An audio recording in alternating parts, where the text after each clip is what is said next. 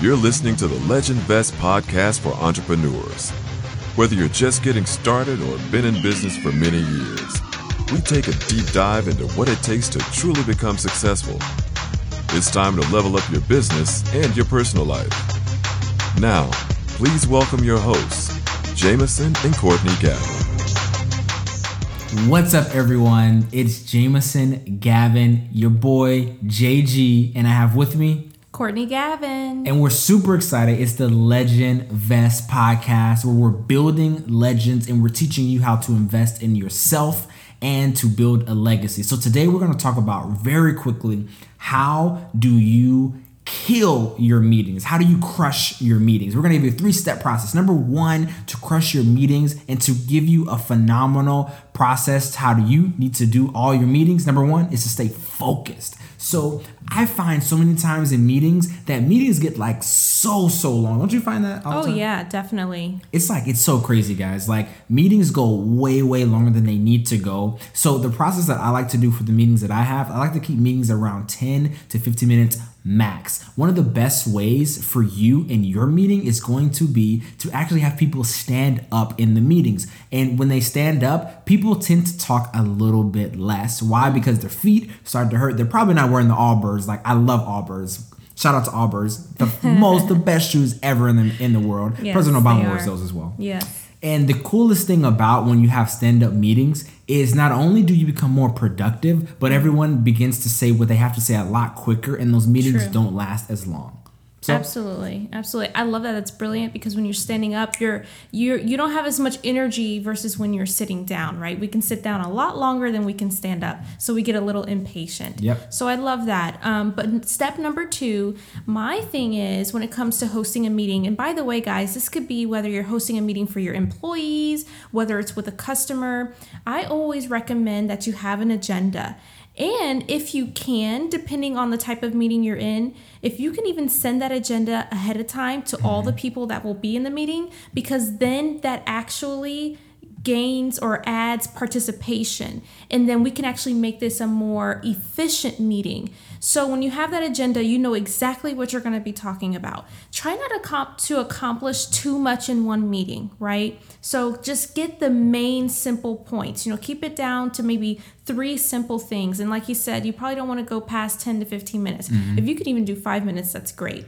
Um, but you want to make it clear and concise and quick, like he said, but you want to have an agenda so you're focused and you're on topic and it doesn't get long and drawn out. I mean, I think we've all been on those conference calls or those pointless meetings where we've been sitting there for two hours and I'm like, getting Wait, a headache. People what did we talking. just learn? Exactly. Yeah, getting a headache. You're like, okay, it, you know, it's almost lunchtime, and nobody wants to waste time. So that would be the second step. Do you know yep. the third step? Well, I want to speak really quick on step number two. And one of the things that I like to do also in meetings is so even when I do sales meetings, I like to also send them the documentation um, mm. um, as the meeting starts. But I don't want them particularly to look at perhaps what I have to say like an hour before. Okay. So what I'll do is I'll actually automate the email process. So I'll actually send sent have the email ready to be sent mm. at like maybe five minutes right before the right before the event starts or the meeting starts. So I so I can say and you know actually in your email you've just been emailed a copy of the full agenda or the proposal and you have that in your inbox. So that's mm, a, a, mm, quick tip. that's a pro tip. You're only going to find this stuff on legend vest folks. We we got the content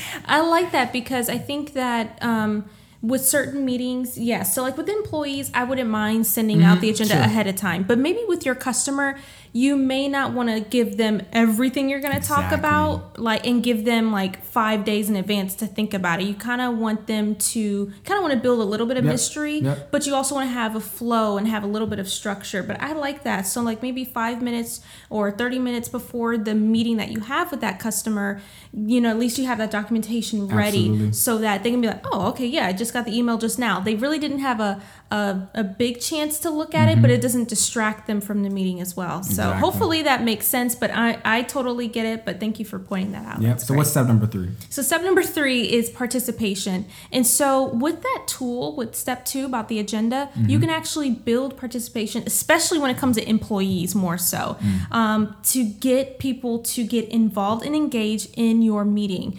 Because we've all, I know I've been on mm-hmm. weekly calls with the team that I'm not hosting, but I'm just, you know, part of the team. Um, not the leader on the call, but I'm literally just sitting on a call and I don't say anything the entire mm-hmm, meeting. Mm-hmm. Not because I don't have anything I don't want to say. I actually have things I want to say, but the leader doesn't really cue anyone mm for participation. Mm. So if you can even say, and I actually had a leader come up to me and say, hey, like, how do I get more people, you know, mm-hmm. on the call? We have 10 people on the call, but nobody's saying anything. Nobody it's like dead up. silence, right. right.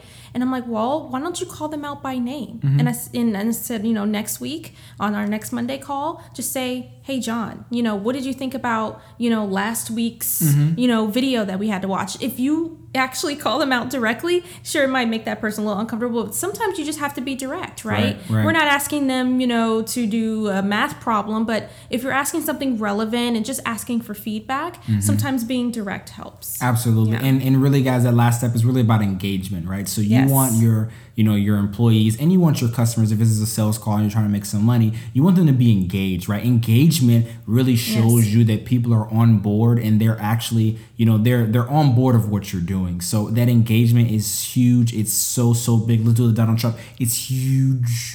You know engagement is huge folks. So that's pretty much all we got today. it is. And i have one more thing to add to engagement. Mm-hmm. A key way to get engagement is to ask the right questions. When I was mm. studying sales about five, six years ago, when we just started our company, mm-hmm. um, there was a guy named Brian Tracy that I oh, yeah. really looked yeah. up to in sales. Mm-hmm. And now, in today's world, I would say Grant Cardone is probably mm-hmm. the number one sales trainer. But back then, five, six years ago, um, I listened to a lot of Brian Tracy. Mm-hmm. And in his PDF, it was like a like a hundred ways to like close a deal mm-hmm. and you know what to do when you're at a meeting and one of the things he says is actually believe it or not you don't want to do as much talking you want to do more listening and this goes whether you're in a sales call like a sales meeting mm-hmm. or even with your employees because you actually want to do more listening than talking you want the other people to talk because they're going to tell you what they want and what they need and it's all about asking the right questions if you ask the right questions, they will spill the beans. I was telling, you know, my sales, mm-hmm. um, mm-hmm. my sales rep uh, last year that hey, if you ask the right questions, they'll be comfortable and they'll tell you everything that you want to know and more. So you just have to make it relevant to them and relevant to the problem that they're having. Absolutely. Because everybody has a problem that they need solved. And if you ask relevant questions, you'll get the engagement that you're looking for. Boom. There you go, folks. so hope you enjoyed that one today. Yes. That's going to be one of the best episodes that you've heard all frippin' day. Right? so thanks again. Make sure you like and subscribe and that you always, always, always make sure that you're sharing this content to other people too, because those are the people who need to hear about this. So thanks again, and make sure you continue to watch what we're doing. Absolutely. Thanks again, everybody. Thanks.